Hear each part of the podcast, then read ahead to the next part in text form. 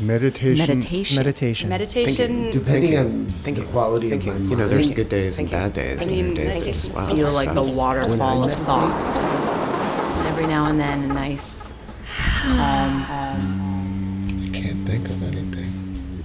This is Meditation in the City. The Shambhala New York podcast. Hi, it's your host, Dave. I know this is a little unexpected. We are still technically on a break with the podcast. As you may know, the Shambhala Meditation Center of New York is in between spaces. And so our regular weekly Dharma gatherings, from which these podcast talks are taken, have not been happening. But we did want to bring you this panel discussion, which was from November, so one of the last weekly Dharma gatherings in our prior space. This was a panel discussion moderated by Joy Gutierrez with Ethan Nichtern, Shanté Smalls, and David Perrin. who I'm sure by now you all know, at least a little bit, from the podcast, from various episodes of the podcast prior. This was a great discussion among and between the three teachers and Joy, the moderator, as well as the practitioners who were present in the audience, all about the state of Shambhala, what's going to happen as we transition out of this space into the unknown in the wake of various sexual abuse allegations. What is the state of Shambhala and where would we like to see it go? The first voice you will hear is the moderator, Joy Gutierrez. So I guess before we, um, I ask each of the teachers to introduce themselves. Um, I think in the spirit of transparency, I just wanted to um, briefly uh, give the overview that Shambhala um, is right now experiencing a lot of turmoil, and that is due to um,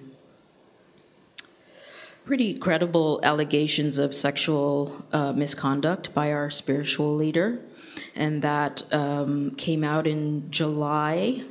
Um, and so there's been a lot of restructuring at the um, Shambhala International level. Uh, the governing council stepped down, and an interim council has been formed. Um, and right now, they are also selecting um, a process team. And then this local center um, is shutting its doors um, and moving to a location um, to be decided at the end of this year. Um, and so this is going to be one of the last weekly Dharma gatherings. There is one more next Tuesday, and that will be taught by um, Acharya Spiegel, and I believe the title is Transitions. But um, uh, tonight we're, we're, we're going to have a, a, conversation with um, our three teachers. And so uh, I wanted to, by way of introduction, um, have each of uh, our three teachers speak about what um, brought them to Shambhala and how did they become uh, a teacher in this tradition. So, start with Shanté. Oh, okay.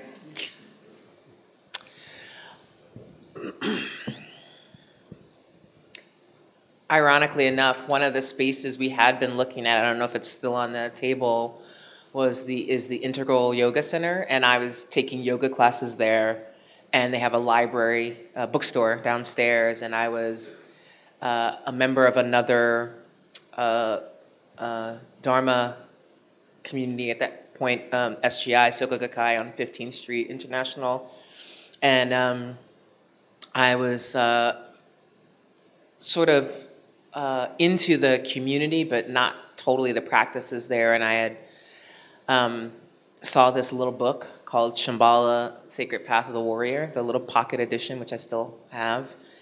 And I picked it up and I started reading it. And um, the way that Chogyam Trungpa Rinpoche, who's the founder of Shambhala, um, sort of explained both the Shambhala teachings and the Buddha Dharma really resonated with me. And I also happened to pick up at the same time a book by Pema Chodron, not knowing that she was his student. And uh, her style is very different, but also resonated with me. So I became curious about um, this was I don't know maybe 2003 or 2004, and um, pre Google, but they were still the interwebs, and um, I think I somehow looked up. I was going to go to Gampo Abbey, um, where um, in Nova Scotia, where uh, uh, uh, Pema spends most of her time. And anyway, some time went by, and um, Google was invented, and um, I found out that there was a Shambhala Center in New York, and uh, so I started coming here um, uh, 20, 2006. Started practicing in 2006, and um, left my other center and um, started coming to the Tuesday night Dharma gatherings. I think in February or March of 2007. And I really had no intentions of uh, or designs on being a Dharma teacher. I was in graduate school at the time, and I barely wanted, I didn't even want to be a professor, which I now am. And um, I um, thought, oh, I already have that part of my life covered. I just want to come and receive teachings. And um, really, what happened was as I got deeper into my Buddhist practice, uh, my meditation practice, and my Shambhala practice, um, I think actually I started uh, doing some trainings. I became a Shambhala guide, um, able to give instruction, individual instruction, and group instruction, or however it was at the time. And then I think Ethan asked me to, uh, what was called assistant director at the time, uh, the first meditation uh, in everyday life that happened here in New York. And so I think that was 2010 when I uh, started uh, ADing for him, and I really liked it. And uh, uh, I actually uh, moved out of New York for a couple of years uh, for work, and I was um, in North Carolina and then in Albuquerque. And when I came back to New York in 2014, I had kind of forgotten about teaching. And I thought like I had kind of slid under the radar, and then next thing I know, um, I was being recruited uh, to do. Uh, I think I think Ethan actually really talked me into it. Um, I was like, no, no, thank you, and you're like, yeah, I think you should do it, and I was like, no, and you're like, okay, so you'll be doing it, and um, and so uh, in. Uh, I started uh, with the Everyday Life series, and um, I had been doing the um, Learn to Meditate, and then I was authorized as a teacher in 2015, and it, it's just gone from there. Um, it really uh, was kind of a, a, apprenticeship for a while, and then it was uh, it was on and popping. Um, yeah, so that's my that was my journey. Uh, so again, David, uh, Perrin, and um, I was living in North Carolina, actually, uh, in the mountains at a place called Penland School of Crafts, and um, I was learning to be a, a bookbinder, and um, I was a little lost, you could say.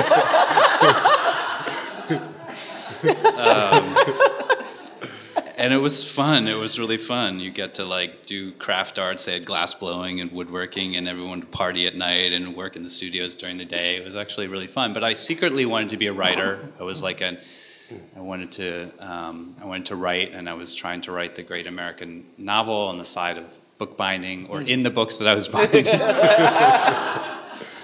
Um, and so I applied to graduate schools and MA programs in creative writing, and the only place that would accept me uh, was Naropa University in Boulder, Colorado, which was founded by Chogyam Rinpoche, uh, the Jack Kerouac School of Disembodied Poetics. Um, so I, I, showed up there in the summer of 1999 and uh, uh, loved it and that was my first real formal med- I had been meditating since high school, but that was the first time I received formal in-person instruction. And just in reading uh, Trungpa Rinpoche, um, in, in, seeing Sakyong Mipham Rinpoche, um, just being in that community, and it was really the arts that was the gate for me. So mm-hmm. that I actually dropped out of that program. Um, because I don't know if you name it after a beat, you have to drop out. I think, um, but but but I dropped out because I was also in love with Ann Keenan at the time, and we ended up um, being married, and we have now have three kids. So that was probably the best choice I've ever made. Um, and uh, we we eventually found our way to New York in 2002 and started coming to this exact gathering. Um, and started doing the Shambhala training weekends, then called levels, and going through the um, whole curriculums, Shambhala School of Buddhist Studies, as it was called back in the day. And um, I also had no intention of teaching. I was actually still really interested in the arts, particularly in performance. And so there was a moment where there were a few years there that myself, David Fraioli, and a few other people started a theater company called Gesture which, if you're wondering, stands for Great Eastern Sun Theatrical Universe Reality oh, Explosion. Oh boy! I, yikes! we put on original performances, including one of Ophelia's story based on Hamlet in that room right across the hall there, where we had three women playing Hamlet, and we had original songs and movement and dance, and it was like a real happening. And one of the um, old school teachers of Dharma art, Jack Nyland, came to our performance and he fell in love. It's the first time he'd come back to Shambhala Center in many years. So we partnered together and we wrote children's books and we did all sorts of fun, crazy Dharma art projects. And that was really where like my sweet spot was. I was interested in that. Not so much teaching, but facilitating and being the director of that theater company and etc. And it really was. Uh, I started on that. So people started whispering, saying, "Well, maybe you think about teaching," and I and I. Uh, really wasn't sure, and then there was one Tuesday night where I was here doing something else, and the teacher didn't show up for the weekly Dharma gathering, and so they were like, "There's j- just go, go," and and I sat up here in front of a group like this, and it was uh, it was really magical because it was uh, um, something happened that night in terms of what I, what it meant to understand the Dharma and try to communicate it and try to relate with other people, and that has set me on the course of, of teaching. uh, so I've been part of Shambhala for uh, 40 years and change. Um, 41 if you count the womb. Um, Who's counting? uh, my mother actually sat a month long retreat when she was pregnant with me, so I wonder if I get credit for sitting that. Um, I don't. Uh, so I, uh, it, it's interesting because a lot of people who got interested in meditation or Buddhism uh, look to me and say, "Oh, this is so awesome that you grew up with this." Um, I wish I had this when I was a kid, and and you you have to understand that your your parents are both uh, a very easy access point into um, this community and these teachings, and also a huge obstacle um, simultaneously. I'm not saying my specific parents were a huge obstacle; they were very supportive, but. Uh, the desire to not do what your parents did and to have to accept that even though you have strong disagreements with some aspects of their approach to it, it's actually the right thing for you to do too. That that takes a while, um, and uh, so I did the first weekend of Shambhala training when I was in uh, maybe a sophomore or junior in high school, which my father actually taught, uh, and. Um, I was really interested in Buddhism, more classic Tibetan Buddhism, which the Shambhala teachings kind of globalize and bring into this notion of enlightened society and awaken the world and the warrior's way. Um, so it was really when I got to college that I started studying more the, the Shambhala teachings, and college was for me the time that I think I experienced the most um, sort of existential conf- confusion and um, depression that I have uh, uh, experienced, at least in any phase of my life. Uh, and the, the, the Dharma really got me through it. And uh, uh, it, it, it, seemed like a lot of other uh, people were experiencing similar forms of existential depression. And uh, yet, when I would come home uh, in the mid late 90s from college here, I could be in a class, and uh, I was the youngest person in the class by uh, about 20 years. And uh, th- shifted a little bit. It's kind of interesting because those of us who are in our early mid 40s now, kind of, if you look at Shambhala, represent this sort of not super existent generation. It's like we're the generation in Shambhala that forgets to vote or something like that. There's more younger people now, and and uh, the the boomers, my parents' generation, really dominate. Um, so that was my initial um, impetus to do teacher training and things like that. And it's really I haven't been back in this room in three weeks, and it's really emotional to be here because I was just remembering the first time that I taught, which I think was late 2001. I was actually asked to assistant teach a, a Shambhala School of Buddhist Studies course. And uh, when you assistant teach, you maybe facilitate a discussion or email students. I'm pretty sure Google did exist then, Did it? but it wasn't. don't know. It, it, it didn't like rule the world, but I think it existed. was- oh, YouTube was 2005. Yeah, Okay. yeah, or maybe it was Friendster. I don't know. But your job was to communicate with students. Um, but the the main teacher asked me to give a 15 minute Dharma talk on the the second noble truth, the cause of suffering, and uh, um, yeah, that's that's what started it. And then um, I've really been over the last 17 years interested in how. Uh, Buddhist thought and meditation practice applies to everything, you know, mostly, most directly Western psychology, but activism, Dharma art, etc. And so I think my um, inspiration for teaching has moved um, out of just working with other young people into really, I, I think, what the Shambhala teachings are all about, which is applying uh, uh, a desire to awaken to pretty much every exploration that we could do in the modern world. So that's that's how I got here. Joy, how did you get here? Yeah. I signed up for a, a two for one meditation in everyday life. my, my wife uh, dragged me here, and um, oh my God. and David was one of the teachers. Um, and I remember he had a chart, and it had the uh, the rings of uh, from um, Oh. turning the mind into an ally. He had the chart up here, and and so slowly um, I took the various levels that are offered, and um, you know have been. Uh, I took the slow road to get to to where I am, and um, I'm I'm very um, fortunate to have such a, a great sangha of members I, I see here in the seated tonight. Um, yeah. So we blame David. um,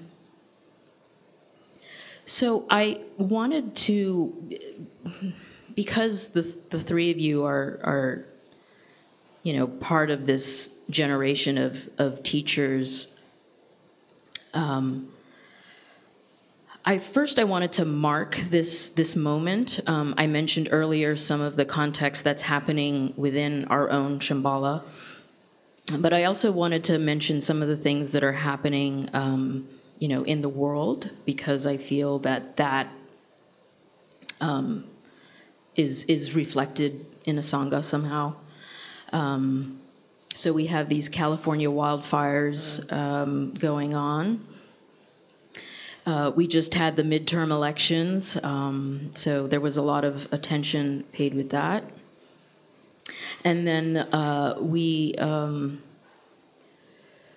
uh, experienced another, um, you know, active shooter scenario just yesterday in Chicago, and then uh, a few weeks ago um, in one of the uh, synagogues, um, 11 elder members were gunned down.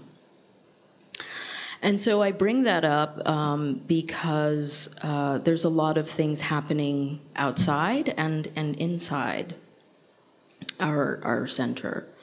Um, and with you as our teachers who meet with students and also talk with faculty and other community members or those who are new to meditation, Um, what's your sense of uh, sort of the line of questioning that students or, or people are coming to you with?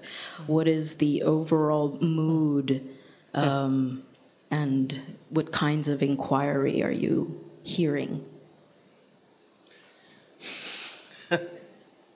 Well, it's uh, shifting, I can say, with my students um, and also just with people I um, have been talking to.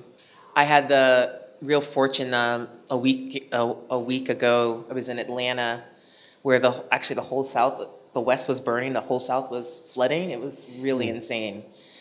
And um, I had the fortune. I was at the Atlanta Shambhala. I was in Atlanta for work, and I went to uh, the Atlanta Shambhala Center on Friday night uh, to hear Dr. Jan Willis, who is an incredible uh, Black elder, Buddhist teacher, Tibetan scholar, speaks Tibetan, uh, is a professor of religion uh, emeritus at uh, Wesleyan, and now teaches at Agnes Scott in Atlanta. And she was doing a weekend on. Um, uh, ending white supremacy through a Buddhist lens. It was quite powerful. So I went to the Friday night talk and um, got to commune with some of the uh, uh, Shambhala folks there, and they have an amazing. I mean, they have buildings. It's a little wild, but um,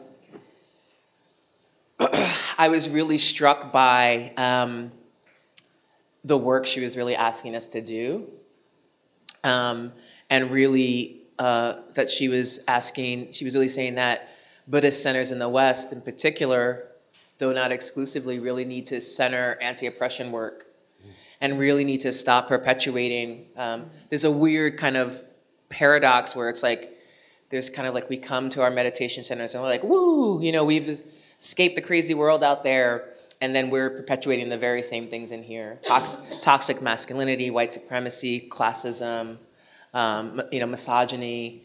Um, homophobia, transphobia, and and uh, sometimes unconsciously, sometimes structurally, often both. And um, and because the average, although not all, Buddhist leans center of left of center, there's a kind of sense that no, I'm I'm good, I'm one of the good ones, and that there's a kind of blinding to one's own um, uh, place in the structure of harm. And I think that uh, right after the uh, first Project Sunshine report came out, and then really the second one, which really focused on Sakyong Mipham Rinpoche, I think the kind of sense of devastation was really palpable. Uh, some people were like, I'm out. Some people were uh, really um, heartbroken, myself included. Just I spent a lot of uh, the summer in tears. And I had just been in retreat with him. Uh, I, I think I got out a week before the report came out. So um, I think there was a tremendous amount of pain and, um, and then a lot of just questioning. And I would say now, almost you know, five or six months later, if it sort of feels like some of the dust has settled in terms of people who kind of think they want to stick with the program, as it were. And the question has really been, or what I've seen is that uh, people are saying, instead of waiting and saying, well, can we do this? They're saying, we're going to do this. This is what we want to do.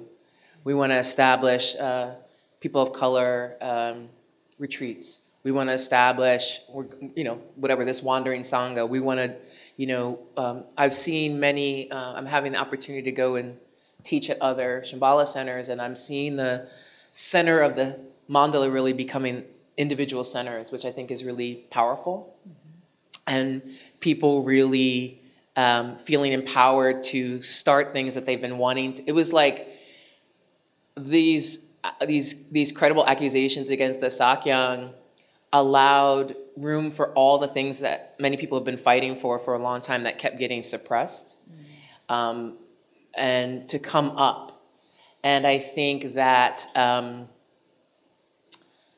what i've seen is a real leadership from younger members both younger in chronological age and younger in the dharma and to me that is so powerful because that's the future of Shambhala. And for me, um, I've been really, you know, quoting Thor, the Dharma, the famous Dharma Sutras of Thor, um, that when they say Asgard, their planet is um, is not a place; it's a people.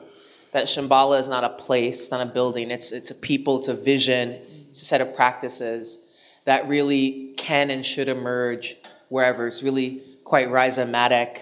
You know, it's like roots springing up many places, and um, so a lot of questioning of, of, of I think, um, unhelpful hierarchies, and a lot of support for helpful hierarchies, like more like mentorship, less like top down, or more like transparency, less like I know best, more like conversation, less like um, dic- dictation. So I think those, I think people are, there's a little bit of a good rebellion happening globally.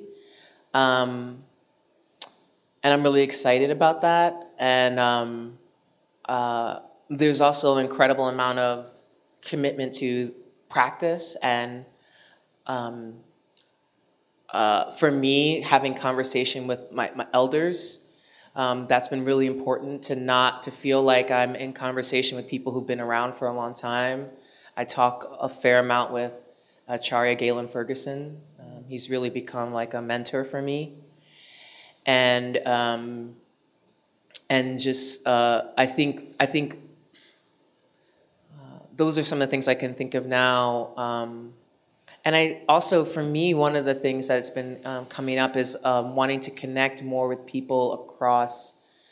Um, uh, the reason I was in Atlanta was for the American Studies Association conference, and I had put together a panel on uh, uh, black, Buddha, black, queer, and femme Buddhists, and how to use Buddhism to combat anti-black racism, to combat white supremacy and the conversation was with a person from East Bay Center. They're all academics, but East Bay practitioner, uh, one of the students of uh, one of uh, Reverend Angel's students, and uh, a Vipassana practitioner. And we, what what I really felt was this tremendous joy about being in our room. And there were a lot of people who came. You know, we didn't know how it was going to fly at an academic conference, but people were like, "Thank you," you know, and. Um, and what I really felt was a sense of wanting to be a part of the larger Buddhist community. In that in particular that particular case, a larger Black Buddhist community, and uh, that's what I've heard from people: a longing for Shambhala to be more integrated with other Buddhist communities, and less. That's been for me, um, and then I'll stop here. Is that you know when you hear Sharon Salzberg or Reverend Angel or Lama Rod or Gina Sharpe they don't start with I'm a ba ba ba ba. You don't really know. You're like vaguely know there's some maybe there's Zen or there's something.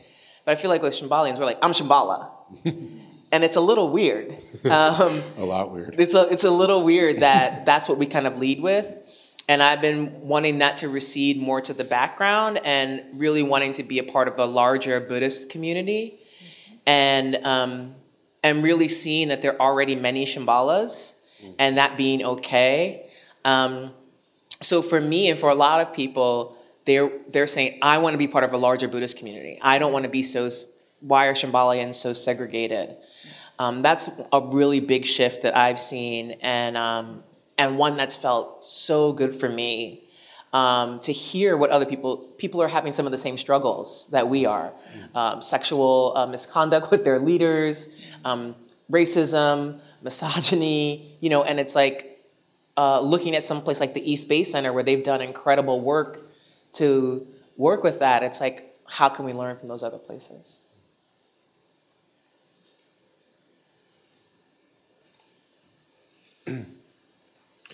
Yeah, I, I really like, Joy, how you sort of frame this discussion in terms of what's going on in the world, what's going on in Shambhala, because that, um, that mirroring this whole year, which has felt very kind of surreal and astrological. Um, you know, in, in the midst of um, everything that was going on in Shambhala, uh, my wife's hometown in the mountains of California just missed burning down over the summer, right as all this was happening. So it seems like there's, and people are, a lot of people are having like multiple experiences of is this has this been your year? Like it, it's not just one thing. It's like lots of different collapses or questioning of structures and hierarchies, and and it does really feel like there's there is some mirroring thing um, happening. So you know, just to talk to that, like what it's like to talk to friends or peers or students. Um, I, anxiety is always the first thing, and I would say maybe there's been since November 6th like a 10% alleviation of the anxiety.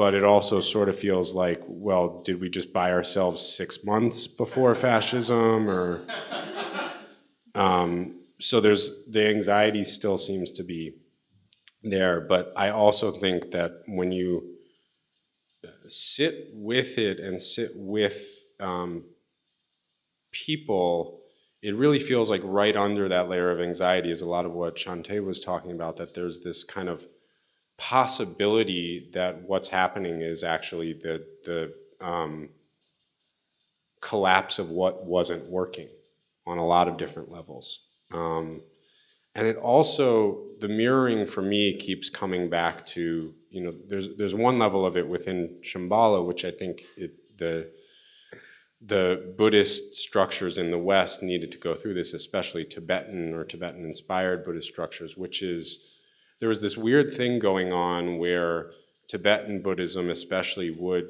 mostly attract, you know, uh, a mostly white, somewhat liberal, at least environmentally, like at least we like to recycle liberal crowd who would maybe, you know, vote for the Democrat in the election mostly. There's, there are a few conservative Buddhists.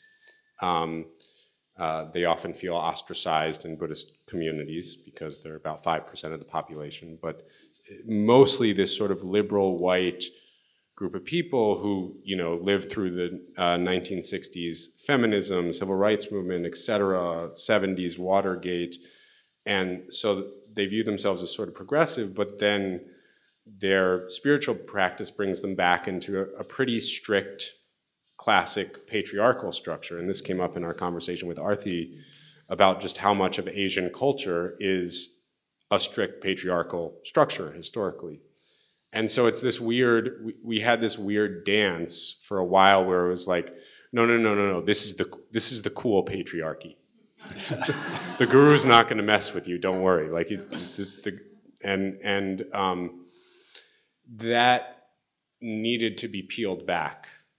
And I, I think that's, that's kind of what's, what's happening now. So I do see the way I felt that in, in American culture is this sort of notion after 2008 that, um, okay, Barack Obama is going to save us from whatever was happening. And, and then that completely collapsed. I mean, you, you, cannot imagine an outcome you know, if somebody was writing the script of 20, like nobody would buy, I, I follow one writer on, on Twitter who basically said, like you go to writing school to, to learn to write, to write credible characters in fiction, only to have the, the real characters be so, the real people be so unbelievable. you know, and and now what we're seeing in 2018 in, in the American political world is you're seeing a lot of like there's at least 12 people. I'm going to say it right now. There were at least 12 people in the 2018 elections I like more than Barack Obama, and I think are going to make better leaders, right?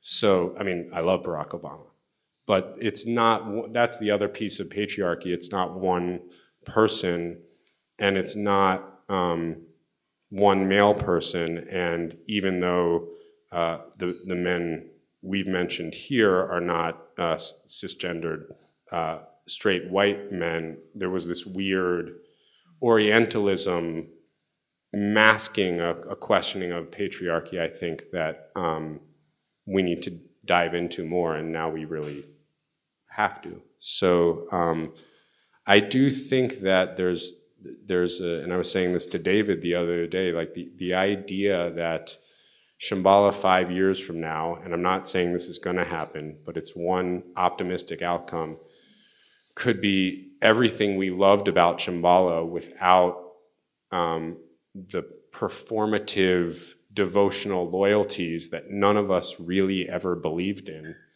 um, is so exciting to me. That that that that possibility that that this could become a more grassroots, more inclusive, more representative, um, more awakened community that could actually have something to mirror back to the outer world. I definitely don't think it's going to happen to 2019 in 2019 because I think we're still in the midst of the fam- familiarity collapsing. And, but um, uh, I'm trying to get myself to lean into that um, excitement, even as I'm feeling it's just it's really sad to be here tonight. I mean, it's great to be here with all of you, but um, I would be lying if I said that that wasn't part of my experience of like, oh, th- this this is this is not the space where enlightened society is going to happen, you know. Um, but maybe it was. It's pretty clear that it was never going to be this way.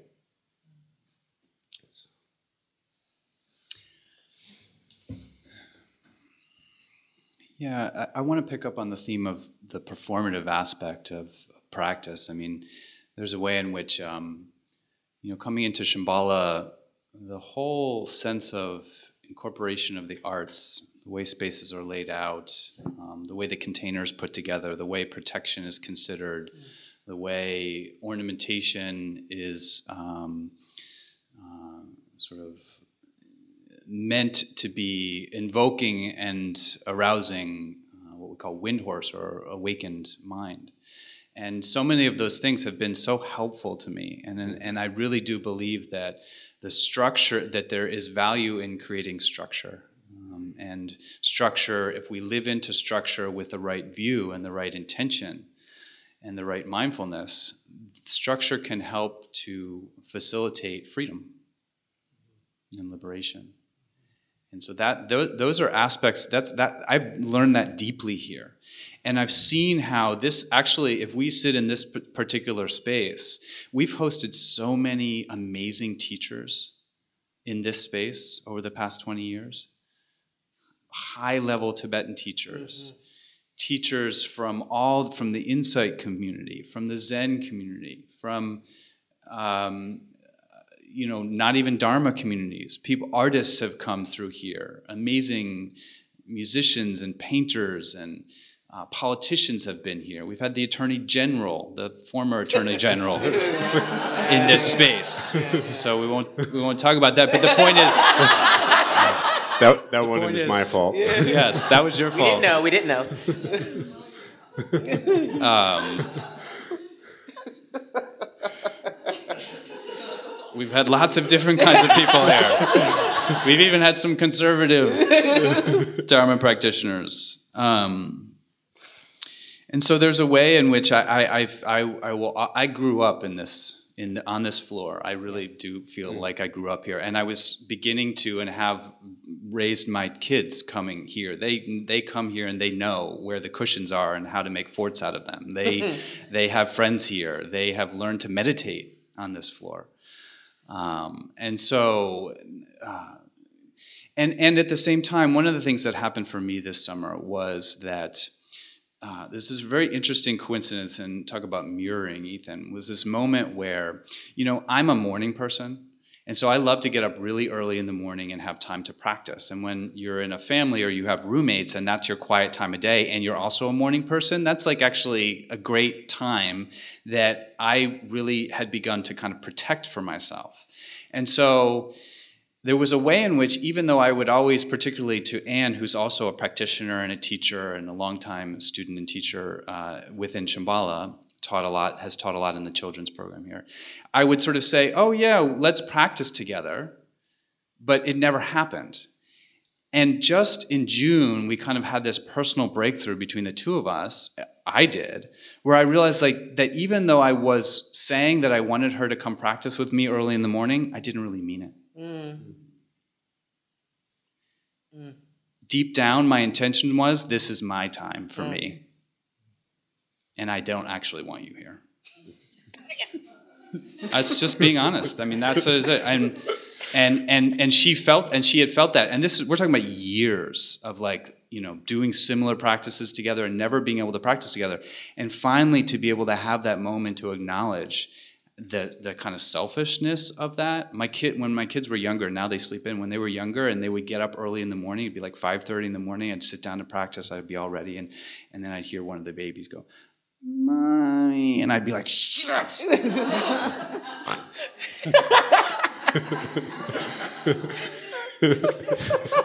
right So Right? Buddhist of you. Wait, so if they were saying mommy, you- I'm kidding. I'm kidding. Izzy says mama when she needs anything. Exactly that's what that's my point. So there was this moment where i was able to really let that in and we actually started practicing together. We were practicing together for a week and it felt it just was like so wonderful. And then that this project sunshine came out and it was like just a complete collapse.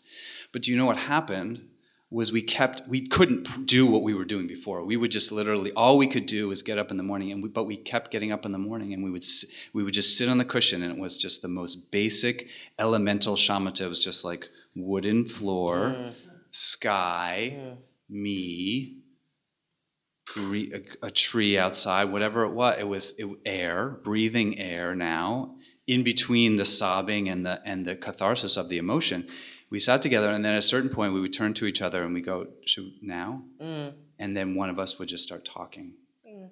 and sharing with the other what was happening in that moment. And for all of you who have been forced to do dyads in Shambhala classes you know the feeling of being terrified to turn from your meditation cushion to, to someone anyone your life partner and then the relief to actually be able to just relate to that to that person and and really like see them and be seen and that's what I've gotten at Shambhala. And that's what I, I see us peeling back so many layers in the way in which we have protected something for ourselves here from who, who those of whom we consider outsiders based on whatever kind of bias or lens that we're looking through. Mm-hmm. And it's heartbreaking. Mm-hmm. And it has been for a while, but I've gone along. I've gone along. Mm-hmm. I've gone along. And I've kind of like had my moments to speak up and say, well, maybe we should try this. No, no, no. And it's okay, go along. And now there's no more going along. Yeah. And the fact of the matter is, I, I that the real the folk because I was having a conversation today with a Dharma teacher, a good friend of mine on the West Coast, who said, "Do you know? Do you do you see people being really destabilized or dysregulated by the loss of the center? Like, is that really hard?" And I said, "It depends on who you're talking to. Mm.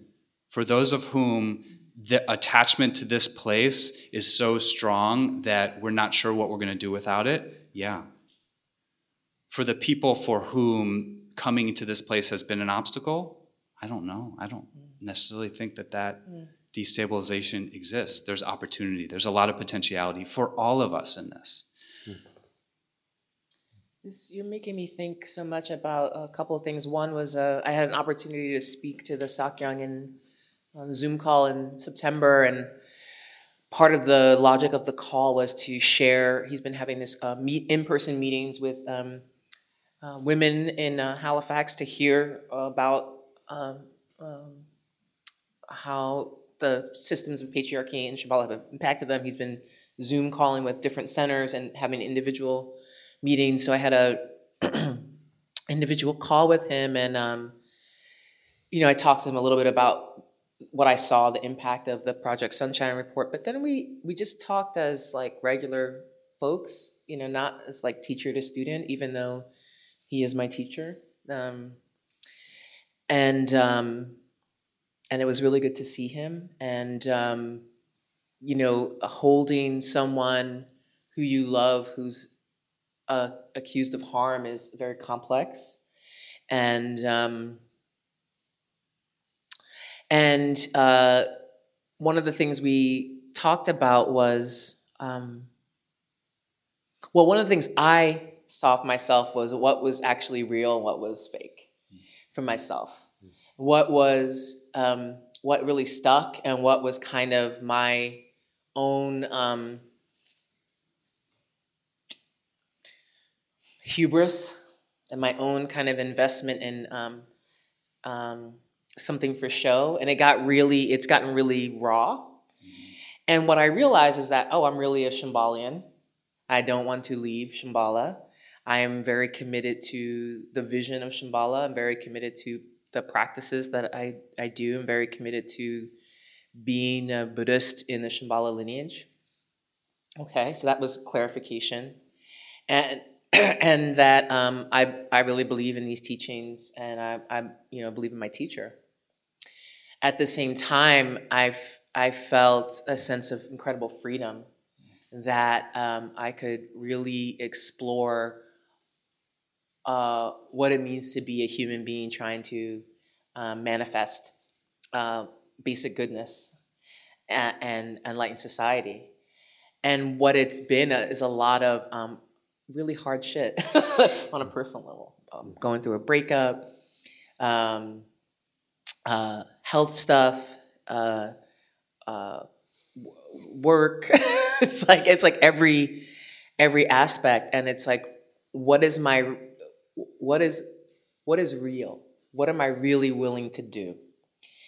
And it's so interesting that um, I, I've been doing a lot of shamatha, very little of the advanced practices. Although I've been reading it incredible, I've been doing a lot of studying too. Um, starting with ver- the first Buddhist sutras and just going through them and reading them, and um, also um, other Dungeons and Dragons practices that I you know do reading about them, and um, and I've really felt this sense of student so powerfully, this sense of having to learn and um, be in that stream. Um, if I want to continue to be a teacher, be really being a student. Um, so uh, you know, for me, I, I, I call myself a true believer. I am like, you know, um, it was very funny. I was uh, having brunch with um, a friend the other day in my neighborhood, and these three young men next to us were saying their Christian prayers. And then my food came, and I did my Shambhala prayer. And my friend was kind of like, okay, weirdo, you know? Yeah. And I was like, you know, like giving thanks for this food. And she was like, anyway, you know? and there's a, there's a kind of sense of um, that this is real for me. You know, this is like, this is my life. And that, um, and uh, if everything is stripped away, I still have, have this. And that's, it's not just something I say I do, it's something I really, really do. And it's hard. It's hard to practice some days. It's really hard to practice some days um, when I'm experiencing emotional upheaval or physical depression or incredible anger. And um, it's like, oh, there's the cushion. And I'm like, okay, there it is. and uh, I rather I want to watch The Good Place instead, you know. And um, and other times there's a lot of relief from practicing and connecting with other practitioners. And I felt a real sense of are we bullshit or are we real? You know what I mean? Are we just we do we just say these things or are we really are we really because you know the world needs people who are really practicing. You know, from the smallest level to the largest. It's I haven't talked to one person in my life who, who hasn't experienced an incredible devastation this year. Incredible, incredible hardship, incredible pain. And um, I really feel that the value of practice is so that I can just be available. Um, you know, not to get anyone to join Shambhala, not to get anyone to be a Buddhist, but just to, you know, be a friend or be whatever it is.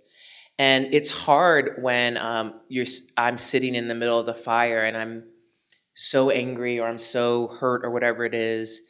And then I look up and I, you know, David was talking about, you know, my whole, the way my whole apartment is arranged is because of Shambhala. Mm. You know, the whole, the whole idea of this Shambhala household, I mean, that's the name of my Wi-Fi network. It's ridiculous, you know what I mean? and, um,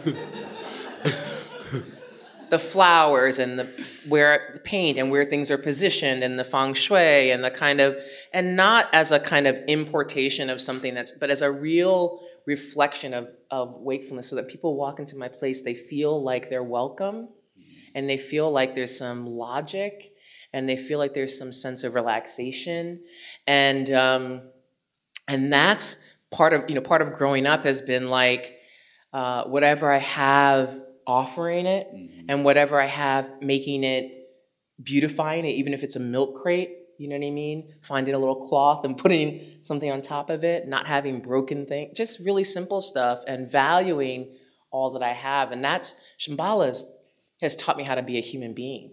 It really has taught me about how to be a human being. Um, but also, there's a real arrogance in Shambhala that is unchecked.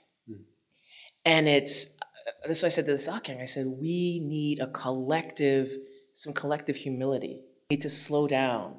We need, um, we really need that as a community. Less, oh, I'm going to, you know, Scorpion Seal 57, or I'm going to the next thing, and I'm doing it, and I'm, and I did that, and what practice you have, and, that, and that's all great, but we need some relaxation. We need some humility and some love and some gentleness on just real one-to-one level, not gossip, not anger, not just not you owe me, but just real hi, hey, how are you? And um, I feel that this is humbling because when things came out about Sogyal Rinpoche last year and all the other Kagyu teachers, it was on no one's radar except for a really few that this could a year later this would be happening here. And I feel that this humility is spacious, you know, for me. Um, and so I'm I'm really curious what that's going to look like uh, going going forward. Thank you, Shanté. Um, I think um, you have mentioned a lot of um, terms um, like patriarchy and um, homophobia, racism, uh, classism. Um, and um, as someone who is, I guess, relatively new to the Shambhala path, um, one of the questions I had as I was um, um, studying um, was why, or is there an opportunity for the Shambhala teachings to be more explicit about these isms, which are basically man-made constructs, but but they are the causes of of really um, you know the kinds of suffering that um, many of us experience in our daily life. So I was always struck by how things were not named within the the teachings, and I'm wondering what you think about that, and if there's um, an opportunity in you know the next iteration or the evolution of Shambhala. And, and, and I'll just preface that with saying um, that I've been working with the race, racism, and racial inequality group, and that's quite a mouthful, but that is not about inclusivity and diversity. That's a very different term. We are trying to undo what we have learned about these systemic issues. Um, and so I have found that that's been really enriching. Um, and they sort of went hand in hand for me with with the levels and the everyday life series. So I was wondering if you could speak to that. I mean, the the in, the immediate sort of gut response to that is it's not the teachings, it's the teachers. Mm. Speak on it. Hmm because it's it, in, because in, in my because the teach it's all there in the teaching you know what i mean? Like we like the teach our teachings are based on are we moving towards um, treating each other the way that Shanté was just describing or are we moving towards cowardice divisiveness violence aggression and and operating out of fear 24 7 and I think that you know, um, for me, it, it it it's sort of like if you if you I have to be honest with myself. If I drop myself into a totally different cultural context, right? And I say the things that I'm saying. How are they going to come off versus if I'm in a context where most of the people look like me and have come from similar circumstances that I do? So I'll give you an example. I what part of my activism has been around um, trying to move um, the philanthropic industrial complex into being more uh, around justice and parity. And I remember in the early 2000s, I was at a community foundation and um, I was a donor, right? So I, here I, I come as a wealthy, white, cis man, and I'm in a room uh, full of activists because at this particular community this particular community foundation the way the funds are distributed is are they they're handed over by the donors to fund funder uh, activist funding circles or funding boards and so i'm standing in this room kind of in the back and at one point you know um, uh, in the minority and uh, in my embodiment and, and at one point someone says you know there's someone in this room who hasn't stated their identity they haven't said they haven't said that they are actually a donor, and there's really not many, if any, other donors in the room. It's true because I was also like playing apprentice to this foundation. And so there was a way in which um, that space was able to, uh, what felt in the moment like this horrifying experience of being called out, but I've since come to recognize was I was being called in. Mm-hmm. And so, because um, these teachings are fundamentally about calling folks in to deal with what the root of suffering is on a personal and social and interpersonal level, that's what the teachings are all about. But there's ways in which um, in, you put a cultural context, you overlay the, the context and the history of this country on top of that, and you're bound to repeat some of the same mistakes, all the mistakes that Shanté is talking about and referring to, Ethan too. That is that kind of implicit bias. There's no way um, through that but to go through it. So there needs we all need to be as teachers committing to doing that training and that work in order to be able to sit in this seat. That's like a non-negotiable for me now. Um, and I think that that's I think we're moving in that direction, right? That, that that's that's what we want to see as as as leaders, as part of a faculty circle, that um, and as as administrators, that in these new forms that arise, that the the declaration to um, the commitment to uh, anti-oppressive practice as part of the Dharma practice, as central, integrate to it, is that's that needs to be reflected. Otherwise, the teachings will only be partially heard. They've mm. only been partially heard. Mm. Maybe we've only heard some one very like under five or two percent. That's what I and I actually do feel that when I go back and study the Shambhala teachings, I'm like, yeah, you know, it talks about monarchy and imperialism and all the rest of this stuff, but maybe I actually have a lot more to understand. Maybe there's been an interpretation of this which is actually not at all accurate and I've integrated that, and now I need to go back and, and approach these with a, a very fresh mind. We'll take some questions from. I don't speak English very well. I'm new in in US and I'm still learning English, so I, I apologize. It's my first day here, and I would like to know what shimbala is. Hmm. No, I'm asking this because I guess that this is something great and, and with a great teachings. But I know the story of all of you and how you got into Shambhala and, and everything. But I think that, and we, we, talk, we, we have, you have been um, given your opinion, your thoughts but I would like to know what Shambhala is because I think that I guess it's something great and we should. Um, so Shambhala is two things. In in our sense, it's a lineage of what's called tantric or Vajrayana, uh, to use a uh, Sanskrit word, Buddhism that. Um, comes was founded by Chogyam Trungpa, who was a, a lama or a lineage holder in two of the four main schools of, of Tibetan Buddhism.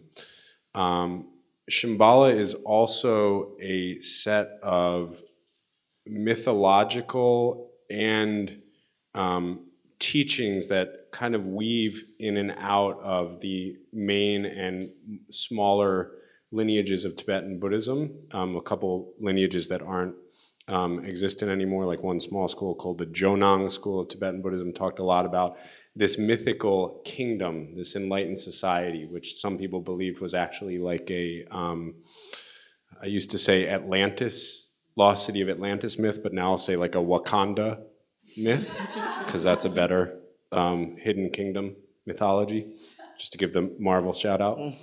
Um, and, uh, and so the notion is that the, the lineage of Shambhala is primarily based on bringing tantric Buddhist and shamanistic Tibetan uh, traditions into a social and cultural uh, context. And so um, one of the terms that's used for a Shambhala practitioner rather than um, using um, uh, terms like uh, monk or nun or yogi is warrior. And warrior generally refers to a householder practitioner who is trying to fully become enlightened in life in the world, um, rather than living a primarily retreat or monastic life. Although we do have monastic practitioners, so it's it's both a lineage that was turned into a full Buddhist lineage by Chogyam Trungpa Rinpoche, and it's a mythology that weaves throughout Tibetan Buddhism of a hidden enlightened society. And the teachings are about meditation, or what are the, the teachings or the practice? Yeah, did, did somebody bring you here tonight? I'm just wondering. How did you? No, no, I. You just wandered in?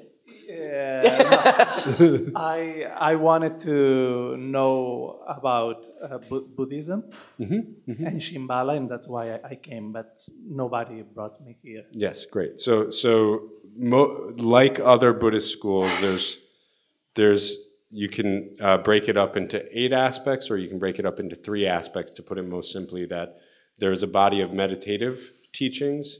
There's a body of teachings on um, study, studying the mind, and studying the metaphysical nature of reality. And then there's a body of teachings on ethical conduct or being skillful and compassionate uh, in the choices we make in the world. So.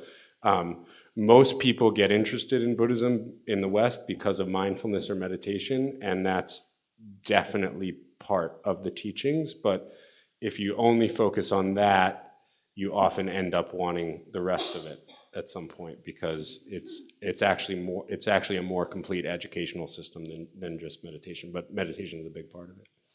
Is that helpful? Yes, yes. Thanks Thank for coming. you. Thank you. Every ending is a beginning. That's right. Um, I'm just I'm curious if there's a possibility of an update on what a new Shambhala center might look like, and if so, if we've reached that point, what might the administrative structure look like, and how do you think that would differ from the past? Ashoka, thank you for asking these easy questions. There was a community meeting, so yeah, thank you, Ashoka. There was a community meeting last week, and we had about 40 or 50 people. And a few of us were talking about the meeting actually um, before we came in here. And one of the things that we mentioned was that there was actually a really remarkable presence and um, um, just kind of like a, a, a, a, a, spirit of patience and a spirit of wanting to move prudently and not react out of fear and not jump into another lease or jump into another situation without doing our due diligence and our homework. So it's really unknown, actually, that there um, there was a po- possibility of maybe moving into this integral yoga space, but the majority sentiment that I heard at that meeting was, no, it's too soon we don't know if we can afford it and why would we jump into that before we don't before we know our other options two other things were happening. One, Shanté mentioned the Wandering Sangha. There's a lot of energy around creating neighborhood groups so mm-hmm. that people can begin to connect with each other and start to move this party into their homes, which has all along been an inspiration for years. We've thought about how do we make this happen. And one of the things about having a centralized um, center is that that actually is a demotivating factor for people figuring it out in their local situations because they always just resort to coming here because it's a very nice, spacious place.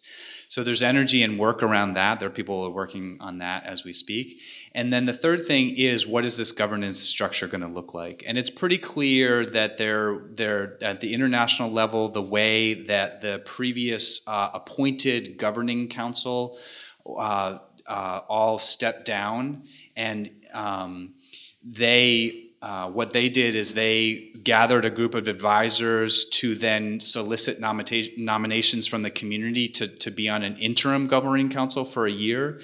So there was there's pretty widespread widespread support for doing something of the the a similar here, where there'd be a nominating process. There was a lot of talk about uh, representation, but not just diversity, like Joy was talking about, but actually really parity around the table of people who have a collect. They have a stake in what Shambhala is. We sometimes talk about the community at Shambhala, which is, I think, a misnomer because I don't. I've never seen the community in one place at one time. And so we need to figure out a way in which each of those folks, um, or representative of those sanghas, those micro sanghas, can come together on some sort of. I was joking with these. It's like a Jedi council. It needs to be some sort of way in which there's a big room and people are talking to each other and sort of talking about like, do we even need one big physical center? Right. Like, do or uh, is there a way to be in different neighborhoods, pop-ups, using the internet? There, there's so many ways in which whatever Shambhala is going to be next is very much unknown, and I think that's being acknowledged at all the different levels of kind of the traditional hierarchy.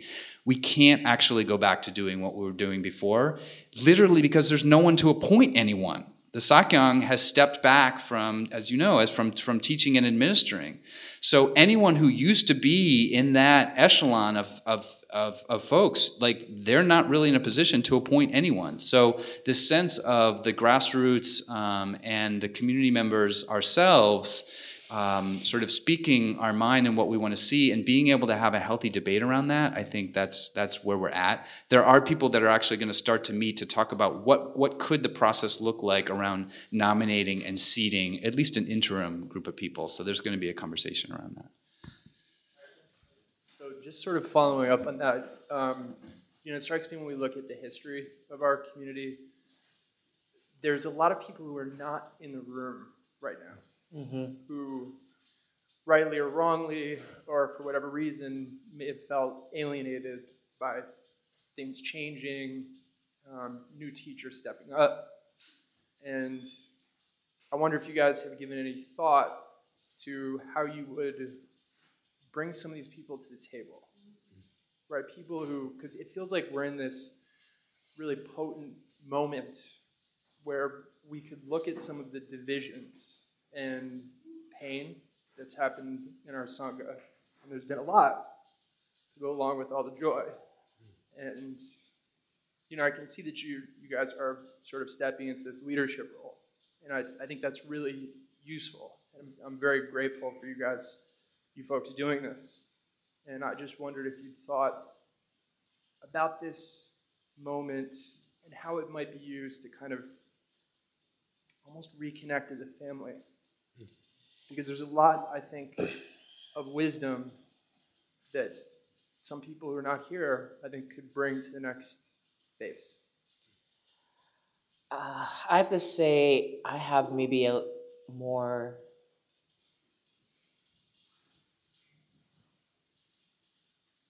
I don't. hmm. So I've left the New York Center as a member, um, and I feel the project of the New York Center is. Um, uh, I really want to go elsewhere. For me individually, I personally want to really, my focus is really working with Black and other uh, Indigenous and people of color, as well as LGBTQ folks. So I really um,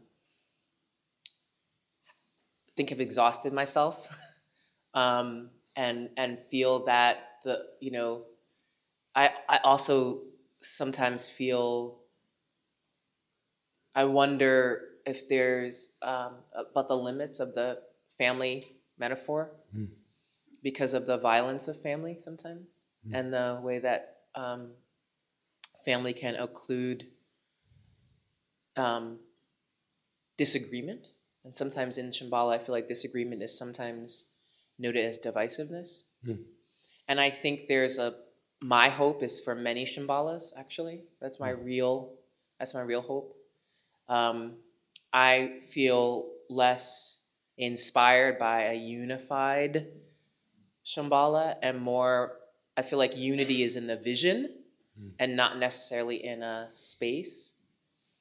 As long as people hold a vision, we can come together and, and go apart as we please.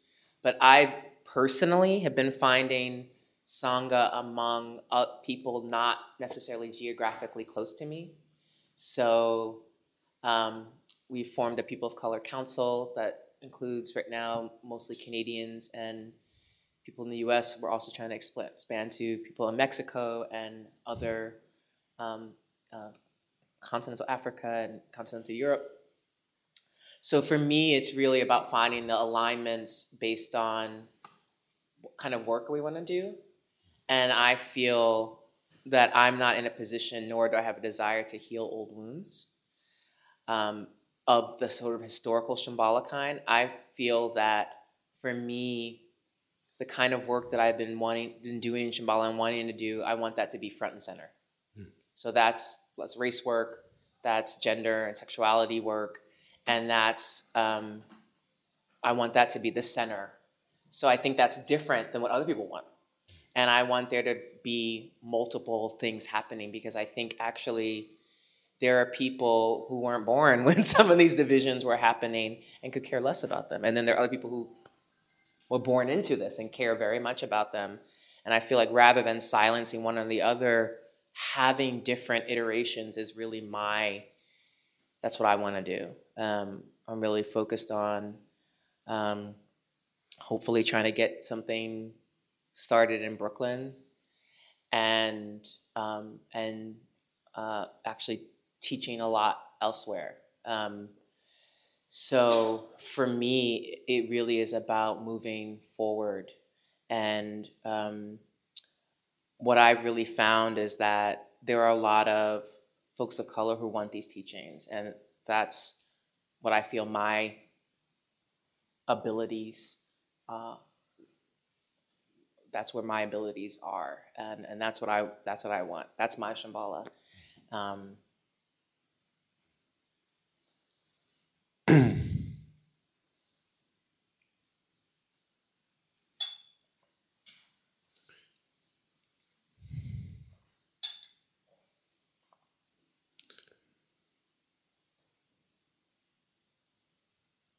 think I agree with everything you said, and so I'm trying to figure out. I, I um, and I was thinking about my parents, who are um, have been in Shambhala and have hardly any relationship with each other, Mm. and have completely their own uh, relationship with Shambhala and and so forth. So there's that's the thing about a movement and a global community for me is that it's uh, um, people do have their own reasons for doing it, and um, uh, I I um, I always feel like the wind horse or the energy is the most raised when we are really um, doing what inspires us and working with the people we want to work with. And um, so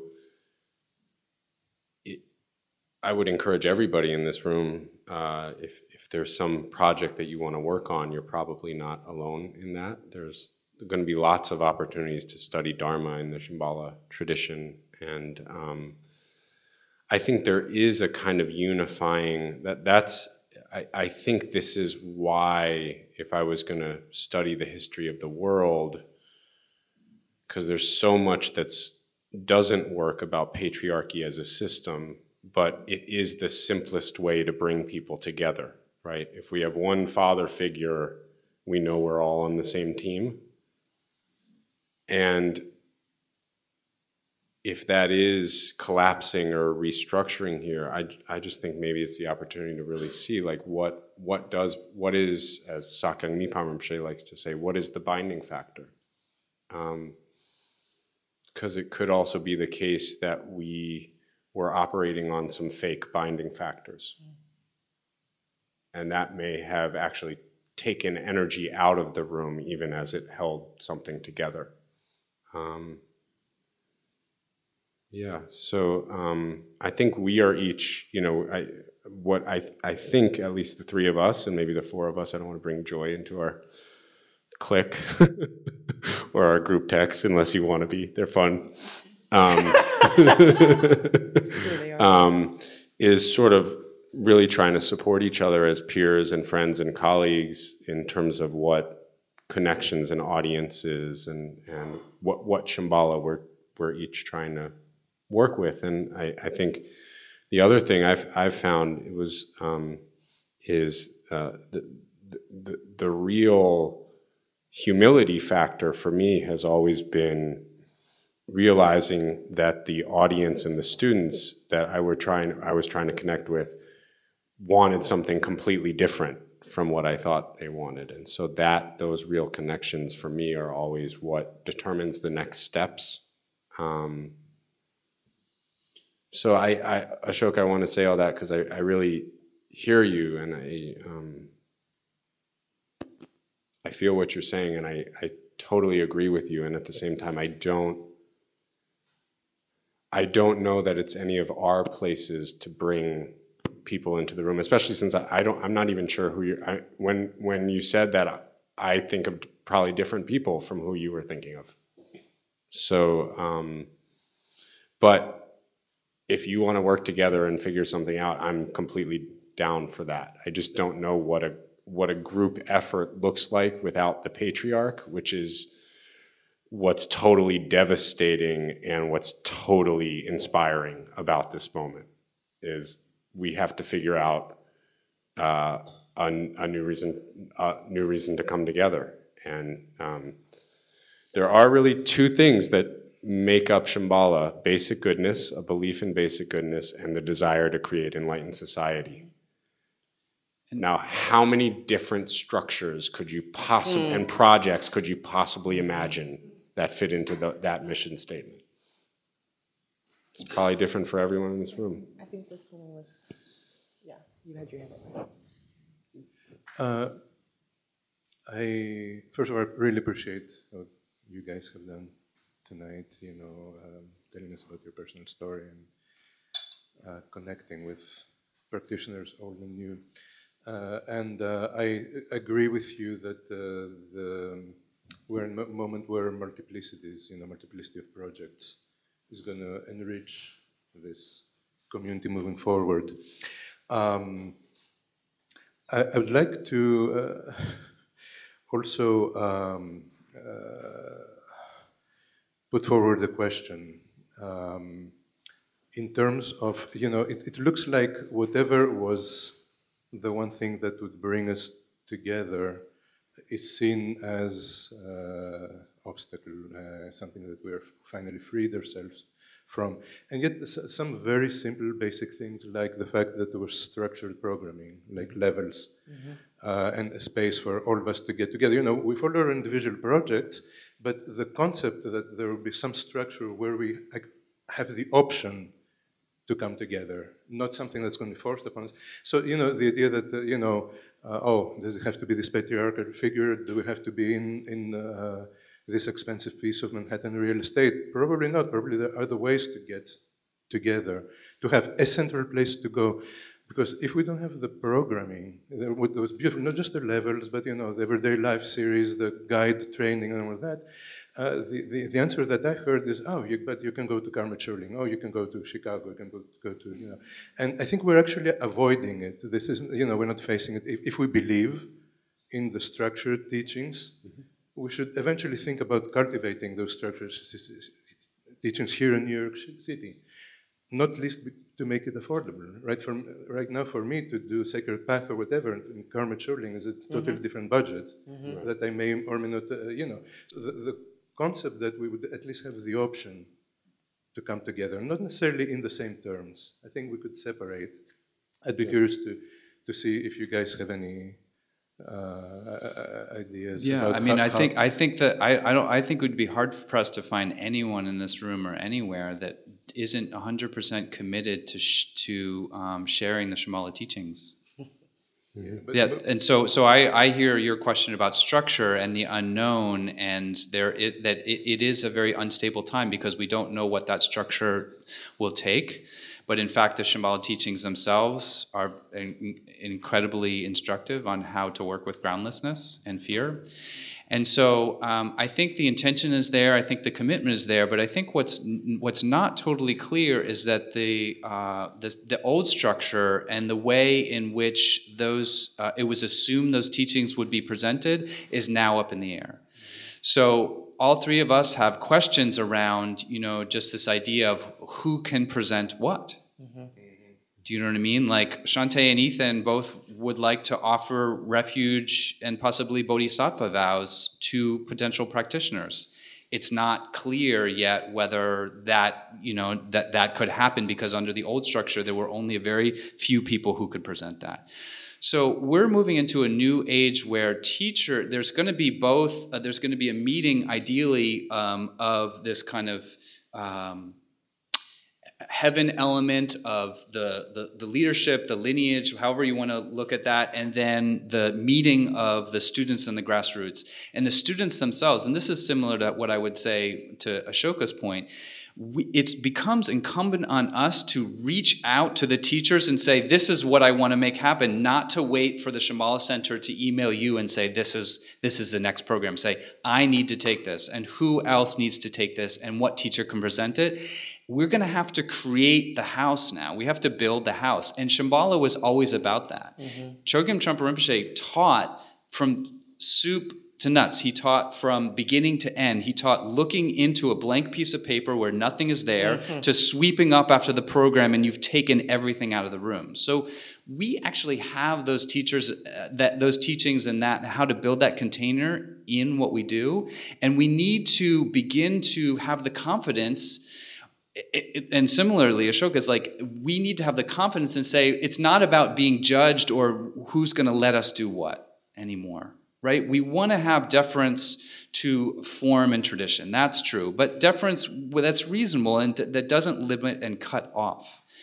I think that what Shanté was saying before is like these rituals, these ways in which one of the things that Shambhala I think really needs to figure out is this is this notion of culture and cultural practices and the way we get gather together as a community and the and the educational path that we go through mm. because there's a lot of assumptions and just the way those two things intermingle but there's a lot of inconsistencies and blind spots around that so it's going to take the people who want to get educated and the people who want to celebrate our winter solstice holidays actually called Children's Day. Mm. So there's no center to do that. So the folks who want to do that need to figure out a place to gather to do that ritual because they want to share with their children basic goodness and enlightened society. We're all in that together now. There's no one who's going to come and say, here's how it's all laid out. I- think that that's right. I really think that I, you know, I, I'm not, I don't consider myself, I'm not um, in any form of leadership. Uh, what I really want to do is teach and study work with my students. Governance is not for me. um, uh, the Shambhala governance, I, I, I'm, you know, I'm done with that.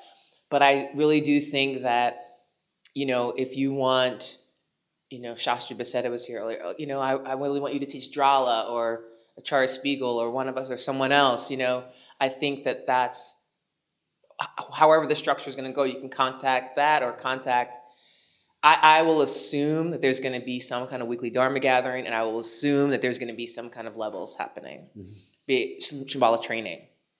I also think other things are going to happen that are going to be really great. And so I know Ethan is uh, planning on doing a kind of uh, Buddhist studies. Um, I'm I, I'm I'm teaching like I don't even know how many level ones, not here, and uh, uh, I think three of them or so are, are specifically for people of color. We're doing a people of color leadership retreat at Casa Werma. I think anything could happen, and I do think um, maybe it's about gathering folks and then finding a teacher. Mm. You know, it's like all these people now who are like uh, doing homeschooling in groups. You know, where they do group schooling, and so I think there will be something that arises, but there's going to be this interim period where I would say at least for a year where it's not you can go to X address. I think that will definitely happen because New York is a notable point in um, for a lot of things, but definitely for Buddhism. And it would be a shame if there was no beacon of Shambhala that was, you know, consistent. And I think that's going to happen. But in the interim, all of us have to. Um, I think we have to have a little bit more contact with each other like clo- a little bit more intimacy with each other and say, you know, um, someone just started a, an email list and now it has, I don't know, 50 or 60 people on it. And anyone can, if people who are on the Wandering Sangha, will you just raise your hand? So you can, you know, you can, okay, you can see these folks and get on that mailing list and they're putting together a retreat, just a meditation retreat, you know, low cost. They're finding a space in December. And I think I think it is going to be those kind of things. And I think if you want, if you're like, oh, I want to do level whatever, um, uh, I think that that's possible. Mhm. You know, so we are really. I don't think we're just blowing smoke gas. Like we don't know. It's all groundless. I think it's just. I think it's just really that situation. And I, you know, for me, I've really stepped away. So I really am another level away from that. But none of us are not. People are going to continue teaching and people are going to continue being students. So that may be on Zoom, or that may be in small at someone's house. You know, so it's. Um, I think of this as the moment. I think of this as preparing for when the eventual fascism takes over, and we have to do our teachings in hiding, right? Mm. And we can't have a center. So this is training for that, right? And this is training for when our teachings are outlawed, and so we have to learn how to practice it. hey, okay, maybe I'm just maybe that's just me, but um, we have to we have to come together in ways that are um, when we have this gap, which we're guaranteed to have. What can we do in that gap? How can we bring people back? Um, there are people I'm thinking of. I know who left Shambhala um, because they felt that they had given their all and that they were just going to continue to be used. And now I see those people coming back because the situation has dissolved. So I think that the question is what kind of things can we create where people feel they can be a part of? Um, Thank you. Um, I think we are out of time. Um, if you have questions, please join us in the community room. We have um, food and refreshments, and um, the teachers will be available for your um, questions.